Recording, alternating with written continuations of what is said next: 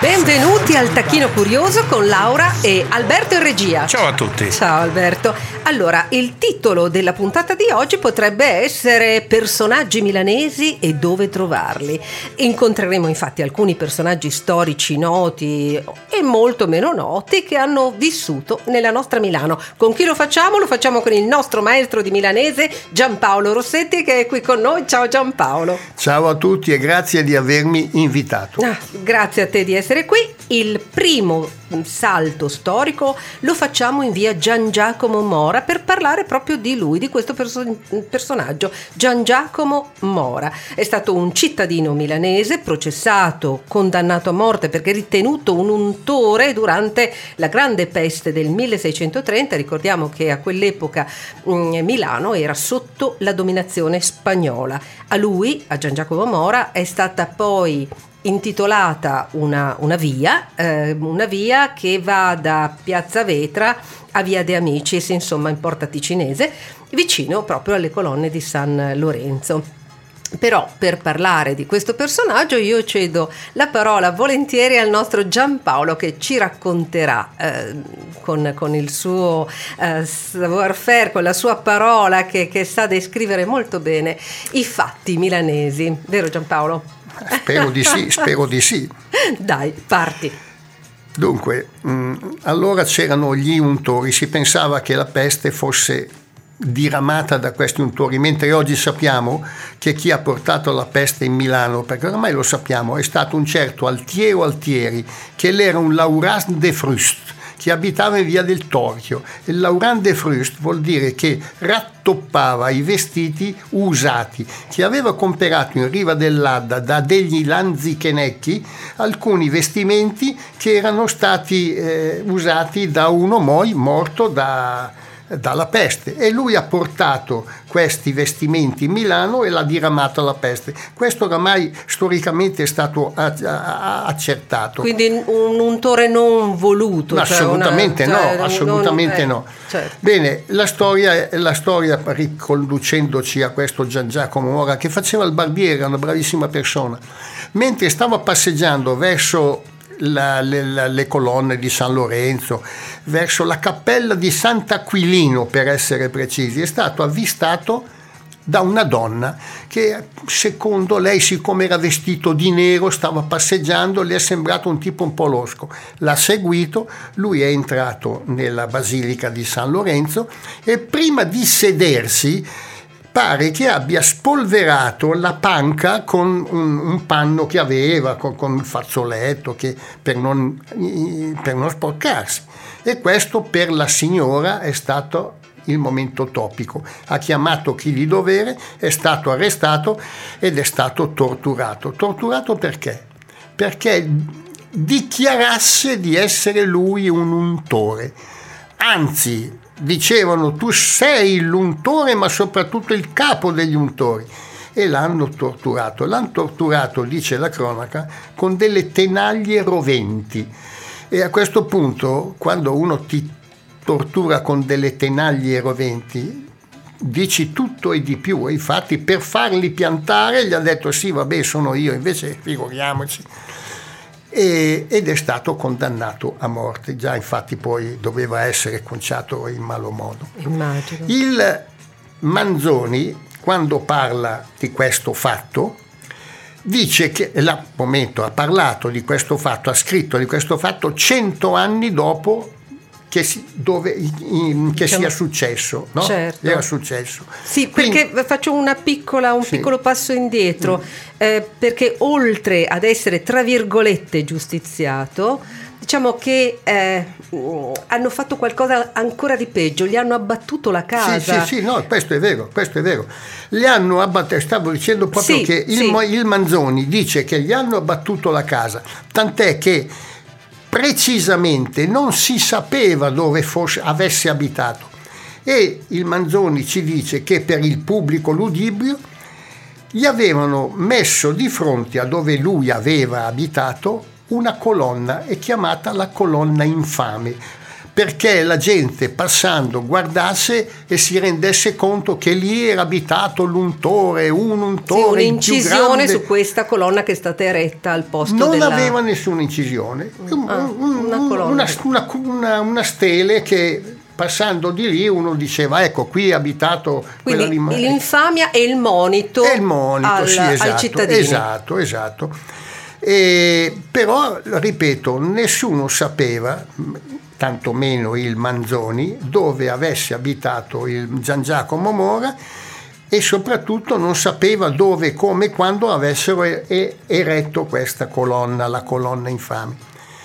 Tra gli intellettuali dell'epoca qualcuno si è cominciato a chiedere ma come, dov'era, perché, come era fatta, ma nessuno lo sapeva e, infatti nessuno l'aveva mai vista. Eh, l'aveva mai vista. Il Manzoni a un certo punto ha dovuto scrivere anche un piccolo libercolo che si intitola La colonna infame, ma lui non l'ha mai vista, ha dovuto un po' improvvisare, sapeva che c'era, tutti sapevano che avevano eretto una colonna, ma nessuno l'aveva mai vista. Questo libercolo non ha avuto nessun successo e la cosa sembra finita lì.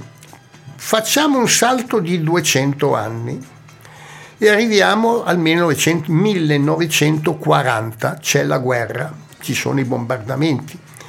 La via, perché oramai la via era stata dedicata a Gian Giacomo Mora, perché allora non si parlava, ai tempi di Gian Giacomo Mora non si diceva via, si diceva strada, strada.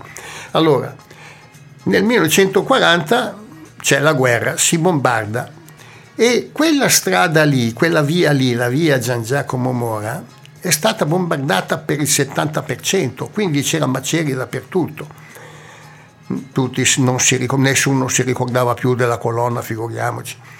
Finita la guerra c'è la fase della ricostruzione, ma attenzione, prima della ricostruzione c'è stata la rimozione delle macerie.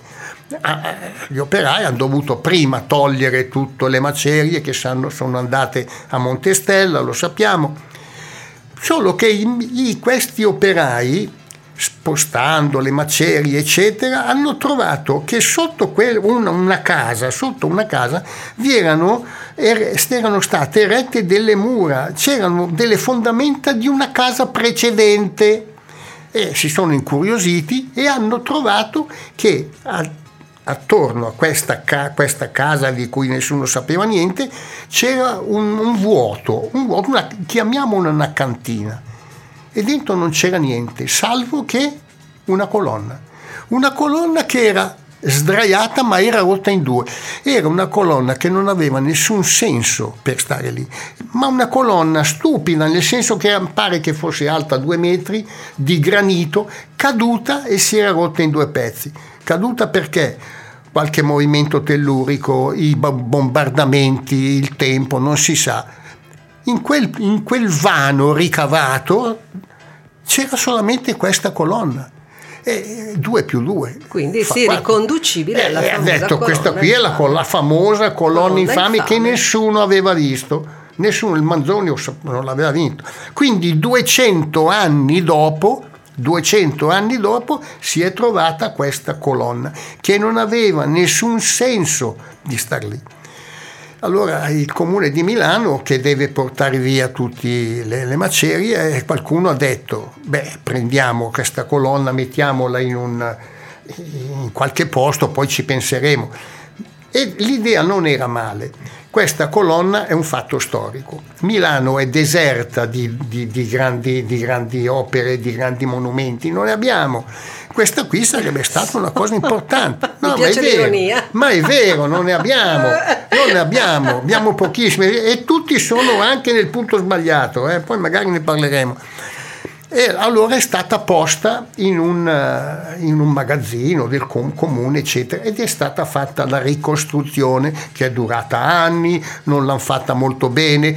Dopo parecchio tempo, parecchio tempo c'è stata queste case non erano fatte molto bene. Allora qualcuno, sempre in comune, ha detto però le dobbiamo mettere a posto un po', eccetera. Hanno cominciato, ma, ma c'erano già passati altri, siamo negli anni 80, 70, no? C'erano già passati 30 anni, e, e, e ha cominciato a rimettere a posto un po', a abbellire. E qualcuno è venuto in mente, ma noi non abbiamo mica una, una colonna, quella colonna là, mettiamola, eh, la, sarà un monumento. E sono andati a cercarla, non c'era più, l'avevano persa per la seconda volta. E noi abbiamo una Milano e, e Giampaolo Rossetti, ospite eh, qui del Tacchino Curioso. E stiamo parlando di un personaggio milanese eh, che collochiamo nel 1630, peste, la grande peste che ha eh, dimezzato la popolazione milanese in, sotto la dominazione spagnola. Gian Giacomo Mora eh, viene ehm, barbiere del, del, del, appunto zona Piazza Vetra, eccetera, viene accusato ingiustamente di essere un tore, lo, eh, giust- diciamo che subisce torture e anche una, eh, viene giustiziato, diciamo così, eh, usando la parola giustizia, eh, però... Mh, eh, viene, gli viene anche abbattuta la casa eh, per eh, al posto viene mh, eretta una colonna, sto facendo un riassunto molto veloce, viene eretta una colonna infame in cui viene eh, messa appunto come monito a, agli untori eccetera eccetera pensando sempre che Gian Giacomo Mora fosse il,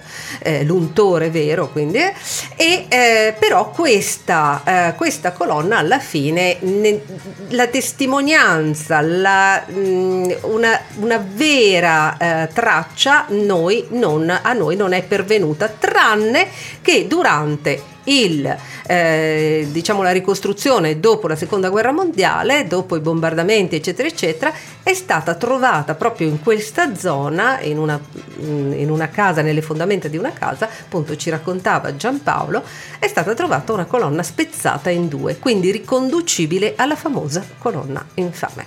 Spero di essere stata sì, sintetica. Sì, no, no, ma è giusto. E, e, si è detto, beh, se c'è una colonna che qui non dovrebbe esserci perché non, non c'è motivo per cui ci sia, questa era una volta la casa di Gian Giacomo Mora.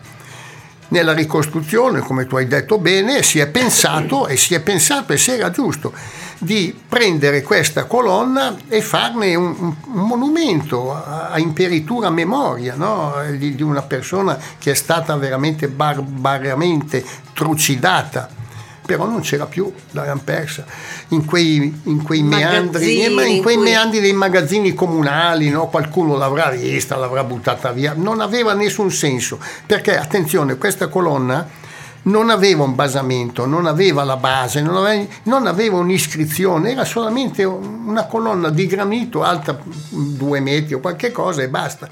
E allora si è pensato, giustamente, io sono d'accordo, però eh, non c'era più e qualcuno intelligente ha detto beh l'abbiamo persa per la seconda volta però la dobbiamo ricordare eh? e cosa hanno fatto? sull'angolo di via Gian Giacomo Mora e Corso Ticinese hanno eh, come potrei dire, io voglio dire una parola milanese, resegato, no? resega, un angolo. Recuperato? Ma no. gli, hanno, gli, hanno, gli, hanno, proprio portato Tagliato. via un angolo mm-hmm. di una casa e ne hanno fatto un piccolo passaggio. E lì hanno chiamato uno scultore che si chiama Menegon, che è bravissimo, io non lo conosco ma vorrei conoscerlo. E evidentemente gli hanno detto di, di, di, di fare qualcosa che ricordi questo, questo fatto. E lui lo ha fatto e l'ha fatto molto bene. Ha preso una lastra grossa di bronzo, l'ha lavorata all'esterno e l'ha come fosse avvolta creando un vuoto e quel vuoto rotondo lì si doveva inserire la colonna, una colonna che non c'è, ma si capisce che lì ci doveva essere una colonna ed è stato molto bravo.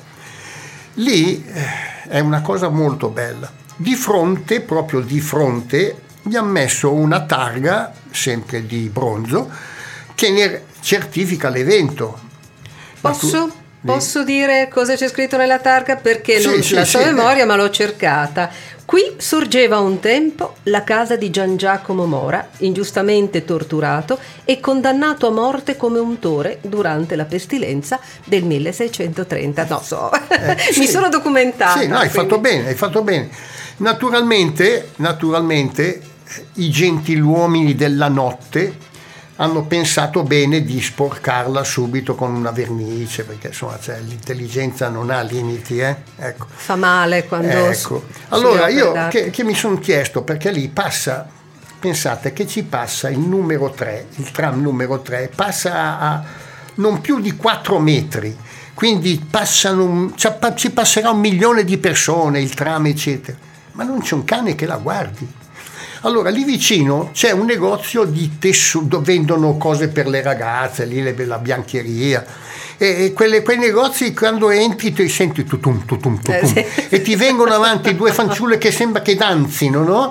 E sono venuti e mi guardavano strano che uno come me che entra in un posto del genere e te, lei mi dice posso fare qualcosa per lei? No, no, grazie, ne avete fatte già troppe.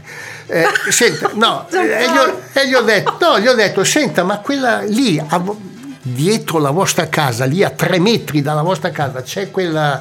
Lei sa cos'è? Quel monumento? Quale? Ma sì, dietro l'angolo, lì, lì.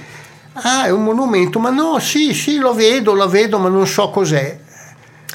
Ecco, questo eh, mi ha sì. fatto piacere, l'attenzione dei giovani verso le cose mm. storiche. Eh, lo so, storiche. ma è per questo che c'è, anche per questo che c'è il tacchino curioso, no? Cioè, per eh, così far conoscere degli angoli, delle, dei particolari. Ma ci passano un milione di persone, eh, ma ci bisogna, sia uno. Eh, lo so, bisogna un po' indicarlo e bisogna educare eh, e, e, rieducarci all'osservazione e al recupero delle ma cose belle. Ma lì addirittura cecità eh, vabbè. Perché alla sera in corso ticinese c'è la movida, eh, si immagina certo, certo, ragazzi certo. che devono andare alle 5, per, alle 5 del, del, del, mattino devono andare a casa. Vabbè, questo è un altro discorso. Ma questo è un altro discorso, un altro discorso. e quindi io direi ehm, che possiamo continuare invece con la nostra passeggiata. Allora, siamo con Giampaolo Rossetti, stiamo facendo questo, eh, questa passeggiata per incontrare personaggi milanesi noti e meno noti. Eh, allora, andiamo in giro per fantasmi, per, per, parlare appunto di questi personaggi vissuti a Milano eh, e ne troviamo uno in particolare in Via Arena, anzi una, una donna, una, una, signora, Mamma Rosa, Mamma Rosa, collochiamola intanto eh, Via Arena, siamo sempre in Porta Ticinese, eh, il nome della via ricorda l'anfiteatro romano eh, dove avvenivano le persecuzioni dei cristiani tra l'altro, però dobbiamo fare veramente un salto storico negli anni 1910-1920, giusto? Eh, Giampaolo, racconta tu, Mamma Rosa. E la mamma Rosa allora era molto, molto conosciuta e lei lavorava e abitava in via Arena al numero 20. Era una bellissima casa a misura d'uomo, io la ricordo, aveva due o tre cortili. Entrando c'era un materassaio che lavorava a cardare la lana eh? e poi c'era anche uno che lavava i cani, era un, era un, lavava i cani, mi piaceva, andavo lì. Questo quando ero giovane io nel 46, 47, 48, ma vent'anni prima lì c'era stata la mamma Rosa. Cos'era la mamma Rosa? Aveva, era una, una figura storica, aveva una scuola, la scuola per eh, borseggio. per borseggio e una scuola per insegnare come gabbare la, de, la, da bene gente facendo finta di essere storpio, di essere eh, senza una gamba, di chiedere le, le, le, la carità, eccetera. No? Era conosciuta anche dalla polizia, sia ben chiaro, perché era anche un po' una confidente, attraverso la polizia, attraverso la mamma Rosa, veniva a sapere molte cose. E aveva il pigutun, attaccata su al, al, dal soffitto c'era come fosse un manichino no? con dei campanelli e Pigutun, facciamo un po' di scuoletta di milanese, Pigutun deriva da pigota che vuol dire bambola. Sì, esatto, ecco. Pigutun è, è un, un, fantoccio. un fantoccio, bravissima, fantoccio. E eh, insegnava a questi poveracci, perché allora era la miseria che, che li spingeva, a dover togliere il portamonete senza, a, a questo pigottone senza far suonare i campanelli. Allora attenzione, erano tre i, i, i, i portamoneti, allora erano tre, e lo devo dire in milanese, era il Boursin, il Quaia e la fisarmonica. questi erano i tre. E il bursin era quello che usavano le signore, era di, di, di, di stoffa con, quel, eh, con quella chiusura a sovrapposizione, tic-tac, mettiamo dentro le monete, il bursin, il bursin. Poi c'era il quaia. il quaia. Il quaia era il bursin in senso maschile, che adesso ultimamente era anche venuto fuori. Era a forma di ferro di ferro cavallo, di cavallo ah, sì, esatto, certo. per si mettevano dentro le monete, si apriva, si chiudeva, lo usavano gli uomini. La fisarmonica era il più ambito, che era il portafoglio fisarmonica perché c'erano tanti scompartimenti. Chi aveva la fisarmonica perché aveva dei soldi, allora si mettevano i 50 da una parte, i 10 dall'altra, eccetera. E di solito lo si metteva vicino al cuore, no? all'interno della giacca, quella tasca interna. E lei insegnava a togliere questi, questi portafogli, eccetera. No? E poi aveva un'altra cosa, lei aveva perché questa gente era tutta gente che non aveva casa. Lei aveva un pensionato che li teneva lì con una piccola cifra, li, li tele, teneva lì a dormire. Ma come? Attac- pensate, attaccavano una corda da un angolo a un altro in diagonale, una corda. E a quelli che dovevano dormire lì gli dava una sedia e un cuscino e si mettevano così il cuscino a cavallo della corda, mettevano sulla testa a, a, a spina di pesce, una a destra, una a sinistra, una a destra e c'era la fila e dormivano lì perché allora faceva freddo eh, di notte. A cavallo della sedia dormivano? no, cioè, sì, no? Eh, eh, sedevano, si mettevano le mani incrociate, avevano il cuscino. Al mattino, al grido dai che, ta, dai che cambio sé, lei arrivava slegava la corda in un angolo, tutti si svegliavano perché se no andavano per terra. Ho capito. Eh, una cosa così, così era. E poi lei dava da mangiare, dava da mangiare sempre con una piccola cifra. In un angolo c'era sempre qualcosa che bolliva. E, e lì cosa mangiavano? Cosa gli dava? L'amica, la tiraga, la tiraca e la tengiuda. L'amica gli dava un pezzo di pane la tiraca. La tiraca era una carne di un duro, ma eh. siccome bolliva tutta settimana, e poi c'era la tengiuda che era un bicchiere di vino e acqua, la tengiuda, vino e acqua. In quell'angolo lì c'era un caldarone e c'era dentro, cosa gli metteva? Lei dicono che cominciasse al lunedì a mettere dentro le cipolle, il sedano, le carote e poi un pezzo di carne chissà dove andava a trovarla, no? E questa bolliva, bolliva, bolliva. Alla sera era quasi in brodo.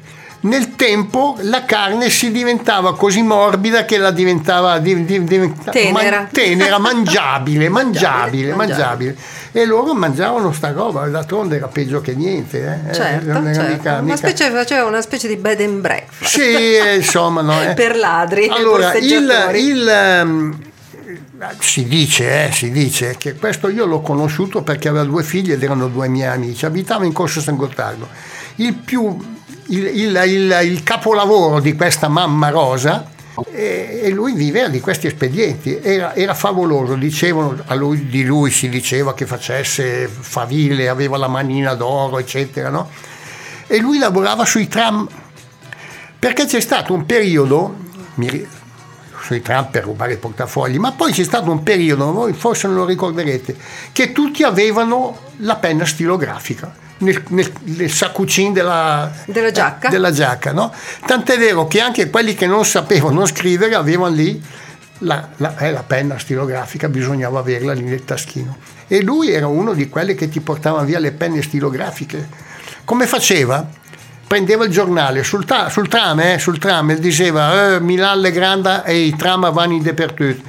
Lui col giornale lo spiegava e piano piano ti veniva conto, ti metteva il giornale praticamente lì vicino al collo e con la altra mano eh certo. tac, ti portava via la penna. O ti portava via il, il quaia, eccetera. No? Ma era così, era così conosciuto che se spariva un portafoglio, lui era nei giri, la polizia lo prendeva certo. e lo certo. portava a San Vittore. San Vittore era così conosciuto che lo mandavano in cucina a fare lo sguattero, naturalmente. Quando era fine pena, questo lo diceva lui, eh, me lo diceva lui, quando era fine pena, lui che doveva uscire, toglieva il grembiule, che sa il grembiule, lo attaccava al chiodo e diceva, oi la lì, che del me, questo eh? Tanto era sicuro di tornare indietro. Certo. Tanto, però eh, una volta è stata questa una, una cosa fortissima, è venuto fuori di casa e stava andando al lavoro è passato davanti al Cichet e ha visto lì tre o quattro o cinque suoi amici al mattino presto che stanno già bevendo. Eh, ven chi, ven chi? Perché c'era uno che compiva gli anni. Ven chi che il din, il din din, il din din, il compisi anni, ven chi? Non si può mica rifiutare, no? Lui era tanto professionista che non beveva quando andava a lavorare, eh? però lì l'hanno chiamato e, e, così beve uno, beve due, beve tre bicchieri, eccetera. A un certo punto gli dice ma al din din gli avete fatto, compie gli anni, sì, ma lui offre da bere, ma gli avete fatto un regalo? Eh no, mi fa...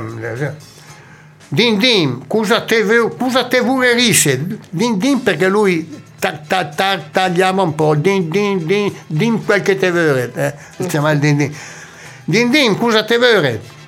Ma a me, me piace su una penna. Oh signore, aspetta, va che arriva il tram, sta chi, me ves no. Da che arriva il tram, no, è andato sul tram, è tornato dopo sei mesi perché aveva bevuto gli era trovata gli era, gli era, ah, gli era trem, ah, tremato la mano gli era tremato la mano no?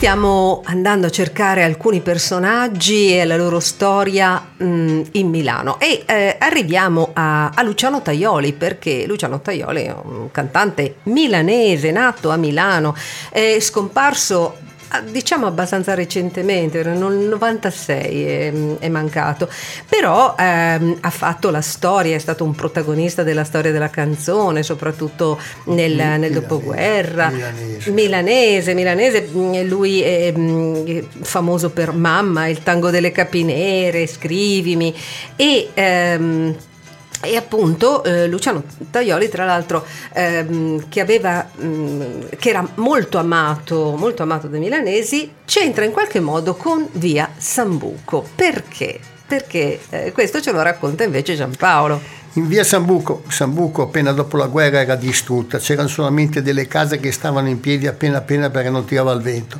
E in una di queste case di ringhiera, in una stanza sola, c'erano un signore anziano con la moglie. Erano restati soli perché avevano un figlio solo che era morto in Russia e quindi ed erano persone poverine veramente che la, erano indigenti e allora, allora, non c'erano le prevenzioni di legge come adesso, le pensioni, eccetera, chissà come facessero a vivere. E, e cosa, vivevano e avevano una passione, con tutti i dispiaceri che avevano avuto nella vita, avevano una passione che era il Taioli avevano una piccola radiolina no? che la tenevano sul comodino, avevano una stanza sola. C'era il letto, il comodino e un tavolo per mangiare, allora usava così.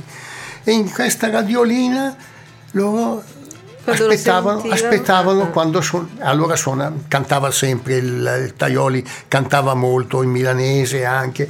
Lo si sentiva perché era uno dei nostri, no? cantava un bel, un bel milanese, poverino, con le disgrazie che ha avuto e loro quando c'era il, si, si incantavano quando c'era il Taioli e tutti lo sapevano, la loro passione a tutti noi abbiamo... Era anche un po' consolatorio. Ma sì, no? assolutamente sì. Della musica. Nel momento in cui cantava il Taioli dimenticavano tutti i problemi che loro avevano connessi all'esistenza. E così un giorno lui, il, il, il, il marito, no? perché lui e la moglie, che era un po' malandato, dice, eh, ma pensati come sarebbe bello avere qui il Taioli da noi, perché non lo chiamiamo qui? Lo paghiamo? E lei ha detto, ma con cosa pago? Mm. E facciamo ris- dei risparmi. Gente che stava morendo di fame, parlare di risparmi, però la moglie ha detto, beh sì, pure e hanno cominciato, avevano uno scopo nella vita quello di chiamare il Taroli. Mettevano via la liretta, le, allora c'erano i 50 centesimi, 50 gay come dicevano, la lira e due lire, e hanno cominciato a metterle tutte in una, sca- in una scatola da scarpe. Era un qualcosa che per loro significava vivere il, il futuro. Sì, un obiettivo. L'obiettivo, l'obiettivo. E tutti lo sapevano, dicono poveri vecchi, non hanno avuto niente nella vita, l'unico figlio è morto e vabbè. E questi hanno cominciato a mettere via, si devono aver fatto dei risparmi che, tremendi. Dopo un bel po' di tempo avevano lì nella scatola da scarpe chissà cosa. E allora hanno detto adesso dobbiamo scrivergli. E lui si è messo lì a scrivere, ha fatto la terza elementare tanti anni fa, chissà cosa ha scritto, siccome sapevano dove abitasse, abitava in via Tiraboschi, lui è nato a Porta Romana e è vissuto sempre a Porta Romana. E l'hanno mandato una lettera, ma quello non ha risposto. Eh, l'avrà minga ricevuta e ne scrivono un'altra alla terza lettera che gli mandano arriva una lettera di risposta. Ed è l'impresario che dice allora eh, quanti, nel vostro teatro quanti posti avete? Eh, l'orchestra da quanti elementi è composta? È all'aperto è al chiuso eccetera. e questi qui sono stati basiti. Ma che schifo il Parmat ci dice ma no ha fatto l'impresario eh, lui faceva l'impresario certo. no? e la, la, moglie ha detto eh, insomma lui il Taioli lui deve cantare avrà vicino delle persone che fanno i suoi interessi. Però gli è venuta in mente una cosa dice ma te quasi quasi vumi a parlare è andata in, la Ciapaltram è andata in via Tiraboschi. Ma quello là non c'era Taioli era sempre in via però c'era la portinaia, la portinaia, quella vecchia milanese, portinaia, le due donne parlando in milanese forse avevano la stessa età, anziane. E si c'è sono... stata anche un po' di empatia, un po' di Ma comprensione si, si sono, per la... si sono certo. capite, certo. si sono capite, una parlava il milanese l'altra anche, si sono patite. Lei gli ha detto tutto, deve avergli detto del figlio, della loro passione, che avevano fatto sacrifici. E la, e la portinaglia ha detto, guarda, se tu gli scrivi, non le vanno neanche queste lettere, le prende l'amministratore, lì, l'impresario, l'impresario certo. eccetera, e quelli se ne battono l'anima. E fa, la me faga una lettera, che la dumi, che la dumi, che pensi, che pensimi.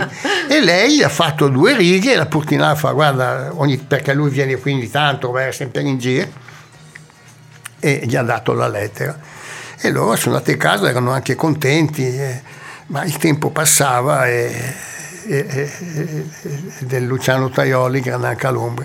Quando oramai avevano messo da parte questa loro idea, questa loro passione, ecco qui è bello.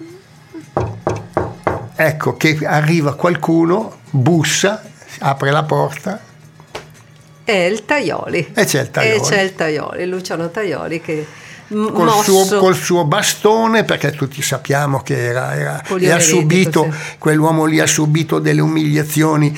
In teatro non lo facevano vedere, io l'ho visto molte volte al, al, cinema, al super cinema di Piazza Vetra. Si apriva il proscenio e lui era già lì vicino a un tavolo perché si appoggiava. Era un'Italia sì, culturalmente ma non diversa, è mai andato, ma non l'ha mai voluto in televisione. Inutile, certo. Non l'ha mai voluto in televisione perché lui era storpio, poveretto, sì, era... come fosse colpa sua. No, Beh, no, certo. Era, comunque era è arrivato Italia. e lì hanno aperto, questi qui devono essere incantati e lui è entrato, le sta lì un quarto d'ora, la parla, certo. intanto e loro si sono, si sono beati, beati. Della, ma intanto la notizia è corsa immediatamente, no? E nel cortile eh, la gente è uscita nel cortile e allora lui è uscito sulla ringhiera, ha fatto un paio di gorgheggi, li ha salutati e, e è andato. Alberto, siamo arrivati alla fine. Alla fine, sì, alla fine. avremo Dobbiamo... ancora il brano musicale. Io direi a questo punto salutiamo prima del brano musicale. Sì, salutiamo. Io volevo dire ancora una cosa, certo però sì. mh, mm, mm, casomai sfumiamo un po' di più perché io so che eh, Giampaolo Rossetti ha appena finito di scrivere un libro che anzi sarà eh, in libreria tra, tra poco, tra qualche, tra qualche giorno, sì, mi, dice. Diciamo così un paio di settimane. Ecco, eh, casa editrice La Fiera del Fiera Libro, il titolo La nipote del re giusto? E, sì. Di che cosa parla? Un secondo, devi essere molto molto veloce perché poi ne riparleremo ancora. No, voglio libro. dire una cosa, se c'è qualcuno che venga alla, lib- alla libreria di Corso 22 marzo e, e mi può trovare, così parliamo, mi piacerebbe tanto. Bene, allora siamo arrivati alla fine, quindi eh, ricordiamo il nostro numero di telefono 331 7853 555, ricordiamo il nostro indirizzo mail diretta chiocciolacristalradio.it, ricordiamo che siamo su Facebook e Instagram eh, Cristal Radio.